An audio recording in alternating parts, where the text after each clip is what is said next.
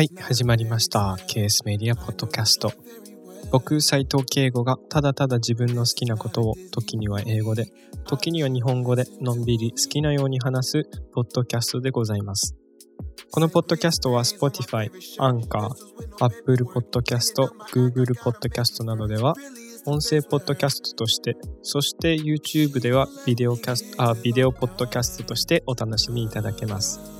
前回はポッドキャスト初回なのにルームメイトをゲストに招いて彼の人生に語るっていうまあ誰の回なんだっていうまあしかも英語だし誰が聞くんだっていうね。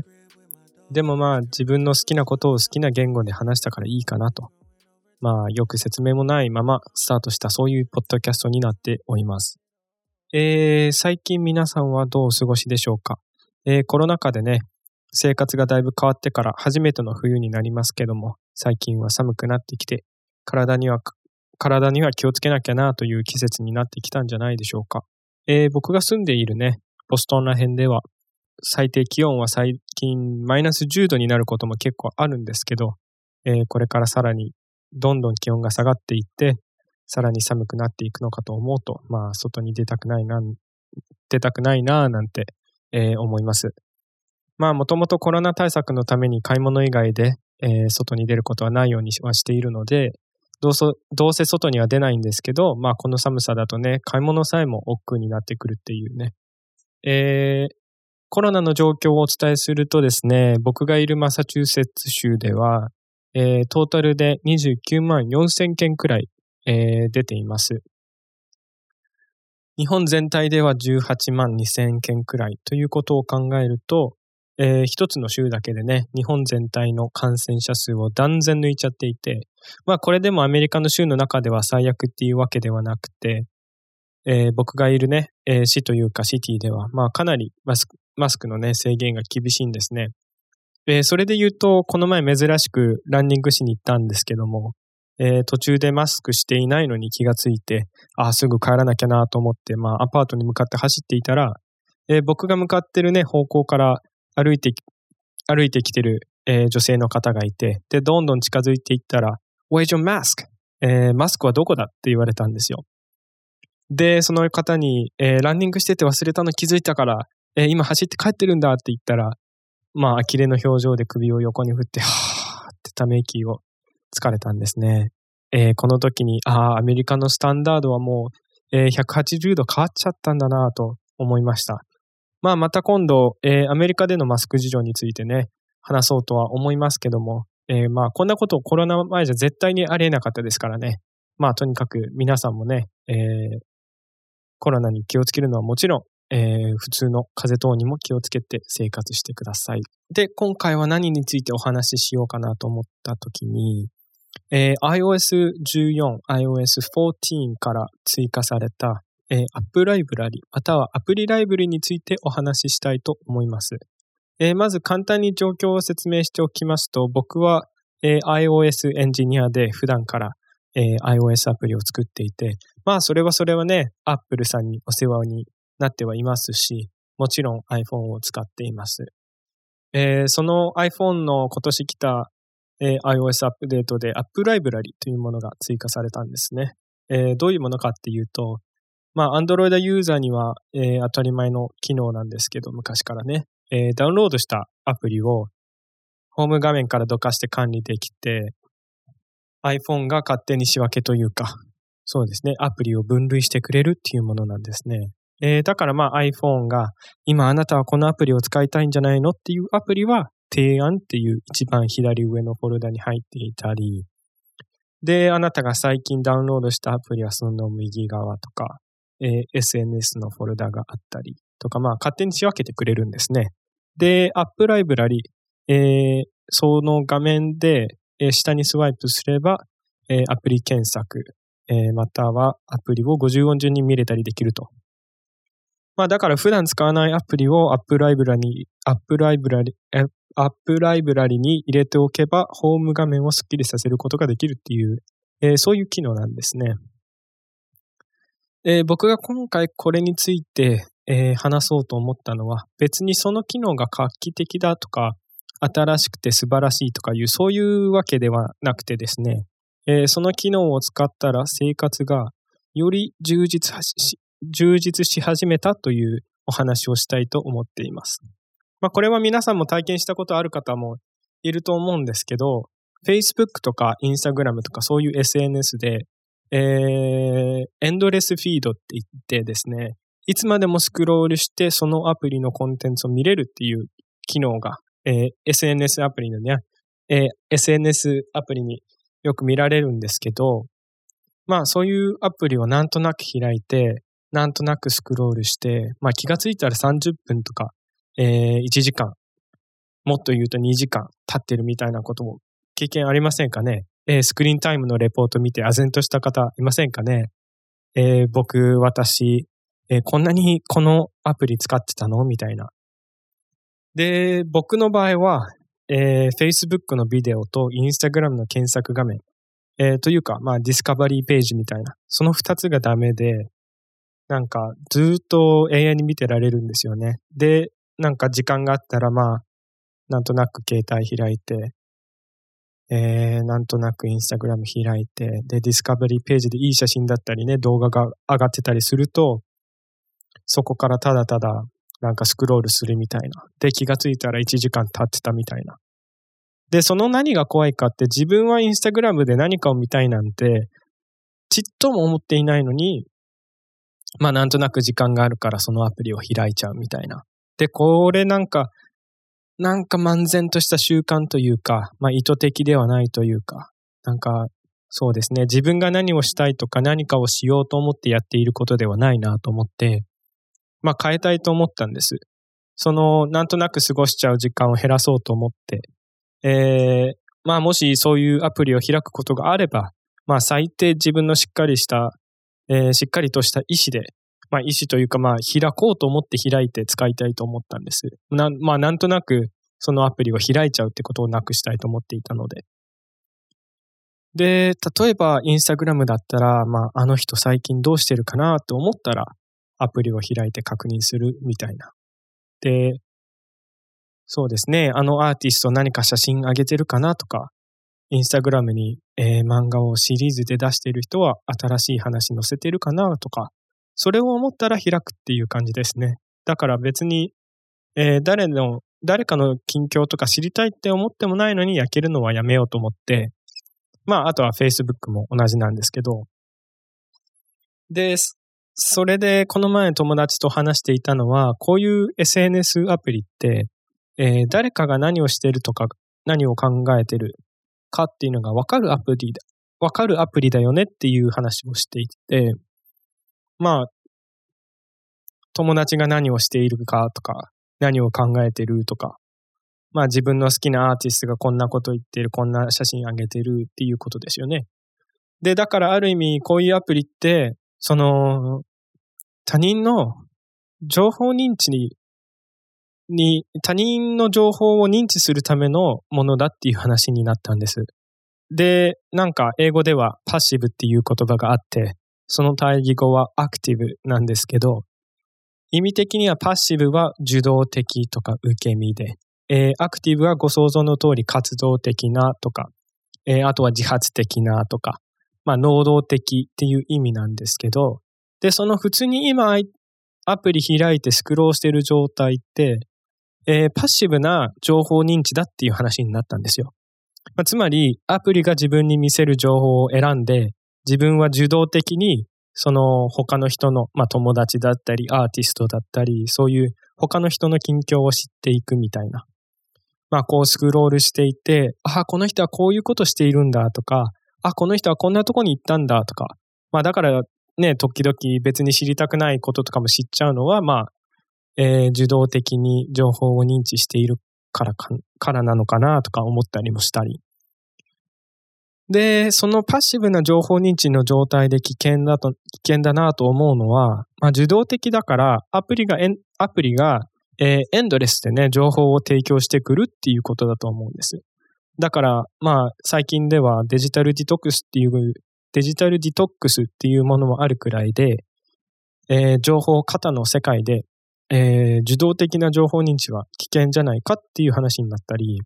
で、反対にこういうアプリ内で、えー、誰かを検索しているときって自分でなんか、この人の情報とか近況が知りたいって思って探しているんで、これは能動的でアクティブな情報認知だと思うんです。まあだから友達とはエンドレスで、その、いつまでものんびり、えー、当てもなくアプリを使わない方法の一つには、パッシブな情報認知、つまり受動的な情報認知から、えー、アクティブな情報認知、または、えー、まあ、能動的な情報認知に変えていく必要があるよねっていう話をしてたんです。ちょっとお茶を。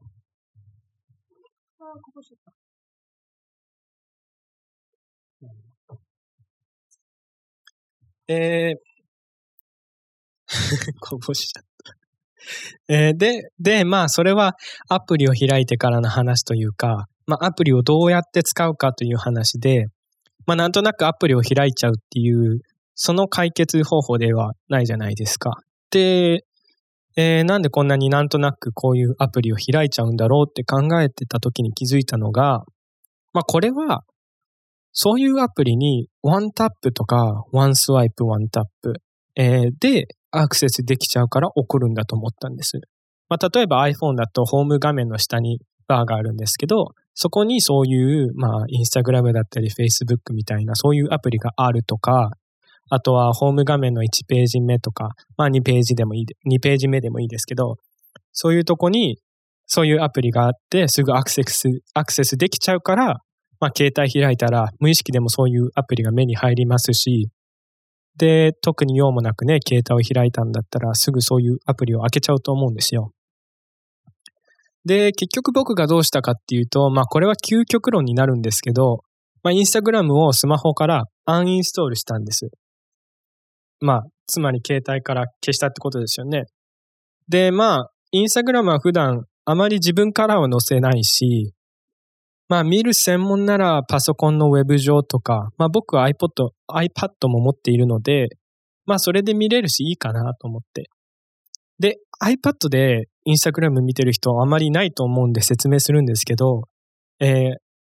まあ、基本的に iPad に対応していないアプリって、まあ、iPhone バージョンのを拡大して使うことができるんですけど、まあ、インスタグラムって横画面に対応していないので、縦向きで使わなきゃいけないんですね。で、そうすると、普段は横向きで、今こうやって、まあ、YouTube で見てる方はわかるんですけど、こうやって横向きで使っている iPad。その縦画面のインスタグラムが使いにくくてしょうがないんですよ。だから iPad で、えー、インスタグラム見るときって、何かを特別に見たいって思ったときくらいしかアプリ自体を開こうとしないんですよね。まあそういう意味では先ほどお話した、まあアクティブな情報認知っていうのができるようになったし、まあアプリがね、携帯にはないから、iPhone にはないから、まあ、無意識にインスタグラム開いて、えー、30分とか1時間、2時間、まあそういうふうに過ごしちゃうことはなくなったんです。で、まあこれはね、もちろん究極論なんで、まあインスタグラムをまだ使いたいっていう、そういう状況の中でやっぱり弊害はあって、まあさっき言った使いにくさも、使いにくさもそうですけど、まあでもまあその使いにくさはどっちかっていうとね、僕にとってはね、プラスに働いてくれたと思うんですけど、まあ弊害としてね、一つ目に、一つ目には、まあ友達の DM に気づかないっていうことですよね。まず前提として僕の iPad の通知は常にサイレントになってるんですよ。なんかお休みモードっていうのをオンにしてて、まあ邪魔しないでくれっていうやつですね。えー、で、iPad、それは iPad がロックされている間の着信音とか通知音をサイレントにすることができるってことなんですよ。まあだから iPad 開くまで通知が来てるのに気づかないんですね。で、これはまあ iPad に iPhone と同じアプリが入っていることが多いんで、まあ、2つのデバイスに通知がピロンとかバイブレーションが鳴るのが嫌で、で、そのお休みモードっていうのを常にオンにしているんです。で、僕結構友達とインスタグラムで、まあ他の人のこういう投稿があって、こういう写真が投稿されてたよっていうのをシェアし合うっていうのがあって、でもその友達が送ってきてくれた DM に全然気づかないんですよ。まあお、お休みモードをオンにしてるから。だからまあ、数日経って、久しぶりにインスタグラム見ようかなと思ったら、まあ DM がいくつか来ていて、まあ返信できてないっていうのが何回もあって、まあその中でも仲のいい友達は僕がね、インスタグラムを、えー、携帯からアンインストールしてるっていうのは知っているので、まあすぐ見れない、すぐ返信できないっていうのは分かってくれてはいるんですけど、他の久しぶりに連絡くれた友達とかは、僕が完全に無視してる感じになっちゃってたんですよね。でまあこれにはかなり困っていましてね、まあ常にね、その相手に、ごめん、えー、インスタグラム iPhone に入れてないんだって言っても、いや、なんで？ってなるから、まあ、あまり普段は説明しないんですけど、まあ、それにはちょっとね、無視してるわけじゃないのに無視してる形になっちゃってて、まあ、これはかなり困っていることの一つでした。で、あとは、まあ、僕、ああかなりアーティストをインスタグラムでフォローしているんですけど、で、その中でも僕の一番好きなアーティストで、えー、ジェイコブ・コリアっていうイギリス人のグラミー賞を、まあ僕よりちょっと上なんですけど、それくらいの年でもう4つくらい取ってるアーティスアーティストがいるんですよ。まあここにその人のピアノの楽譜の本とかがあるんですけど、まああとは、えー、レコードもあるんですけど、まあそこの人が、その人がこのコロナが始まって、このパンデミックが始まってから、かなりそのインスタグライブ、インスタ、インスタライブかな？インスタライブをしていて、で、まあ、かなり見ていたんですけど、まあ iPhone からそのアプリをアンインストールしてから、そのライブ配信を見逃すことが多くなっちゃって、で、それがかなり僕にはストレスというか悲しいというか、まあテレビとか僕普段は見ないので、まあジェイコブ・コリアのライブ配信がかなり癒しになっていたんですね。で、それがなくなり、なくなるというか、まあ生放送で楽しめないのはやっぱり悲しいなと。まあそういうことを、まあそれが大きな 弊害の一つでしたね。えー、で、やっと本題のアップライブラリの話に戻るんですけど、えー、今までアンインストールしたり、まあその前には、えー、ホーム画面の一番後ろにフォルダを作って、えー、そこに入れてか入れてたりね、してたアプリは、この新しく来た、えー、バージョン、iOS バージョン14、iOS 14からは、アップライブラリに入れれば良くなったんですよ。アプリを開くのに一手間かかるから、まあなんとなくね、携帯開いた時に、なんとなくそういうアプリを開くことがなくなるし、で、通知は来るけど、まあ、アプリのアイコンの上に出るね、通知の数が出るじゃないですか、携帯に。まあ、それも見えなくなるから、開けてないとか、確認してないっていうストレスもなくなるし、まあ、iPhone に一応通知は来るから、まあ、DM にも答えれるし、えー、ジェイコブ・コリアのインスタライブにもちゃんと気づくしと。で、まあ、あとは、まあ普通にホーム画面にね、普段使うアプリだけあるっていう、まあ使わないアプリがなくなるっていうのもまあスッキリしてて、えー、好きですね。まあとにかくそのアップライブラリに、えー、無意識的に開いちゃうような、まあ例えばインスタグラムだったり、えー、Facebook、今だと僕やってないですけど TikTok、まあ、あとはツイッター。僕はツイッター大丈夫なんですけど、ツイッターね、追廃っていう言葉もあるくらいですから、えー、そういうアプリたちを、そのアップライブラリに投げ込んで、まあ、あ、あの人何か言ってるかな、あの人何か投稿しているかな、あの人何か写真を上げているかな？って思ったらアプリを開くようにできるようになったんです。この新しい iOS14 のアップライブラリで。で、まあこれはね、もしね、皆さんの中で僕みたいに無意識的に、えー、アプリを開いちゃって、まあ気づかないうちに時間が過ぎていくっていうのがあって、えー、それを改善したい方はね、まあぜひお試し、お試しください。まあ意外といいです。まあそれがダメならアンインストールして、えー、ウェブ上だけで見るとか。まあサファリでね、一応インスタグラム見れますから、それにするとか。まああとはウェブ上、えー、パソコンとかで見る、iPad で見るっていうこともできますので、まあそういうやり方もあるんだよっていうことをまあ、お試しください。まあ、というわけで、えー今回はね、iOS14 で追加された App ライブラリが、えー僕が常々困っていたことを解消してくれたというお話でした。まあ、前回はね、英語、英語での回だったので、今回が実質初回みたいなところがありますが、まあ、こうやって話していて、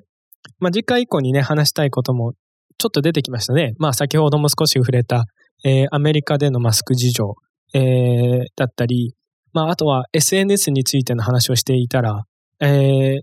最近、えーアメリカでよく話したり聞いたりする FOMO っていう言葉があるんですね。FOMO で FOMO。えーそれは Fear of Missing Out って意味なんですけど、まあ、そういう話もちょっとね、したくなってきました。まあ皆さんの方から質問だったり、こんなこと話してほしいというのがありましたら、ぜひコメント欄等でお知らせください。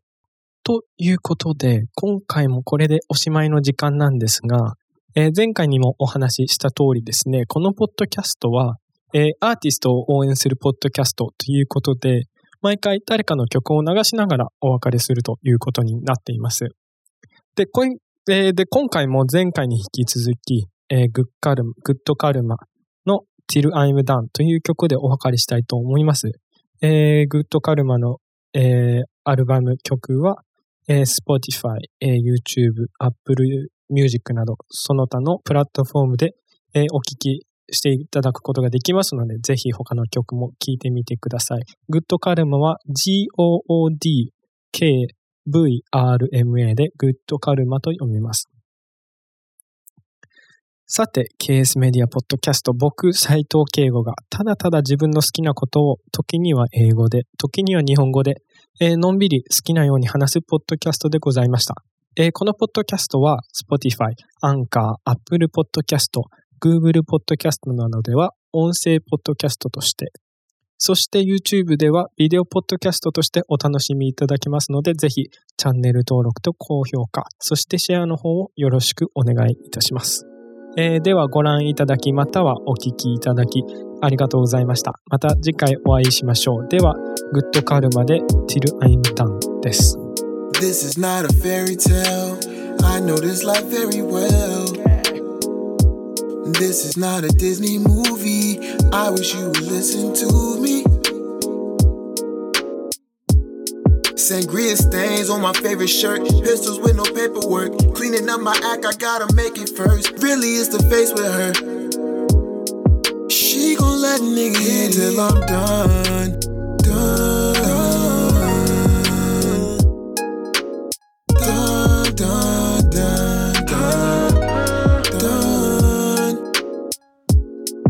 Living out a movie script with my dogs. Curvy little shorty out the way we hit it off. We growing over time, similar to fine wine. And she tell me all the time, you can have it all. Always planning out the steps, cause I gotta stay a foot ahead of the rest. Demons in my head trying to knock me off my path. Won't get the best of me even on my last breath. Till I'm done.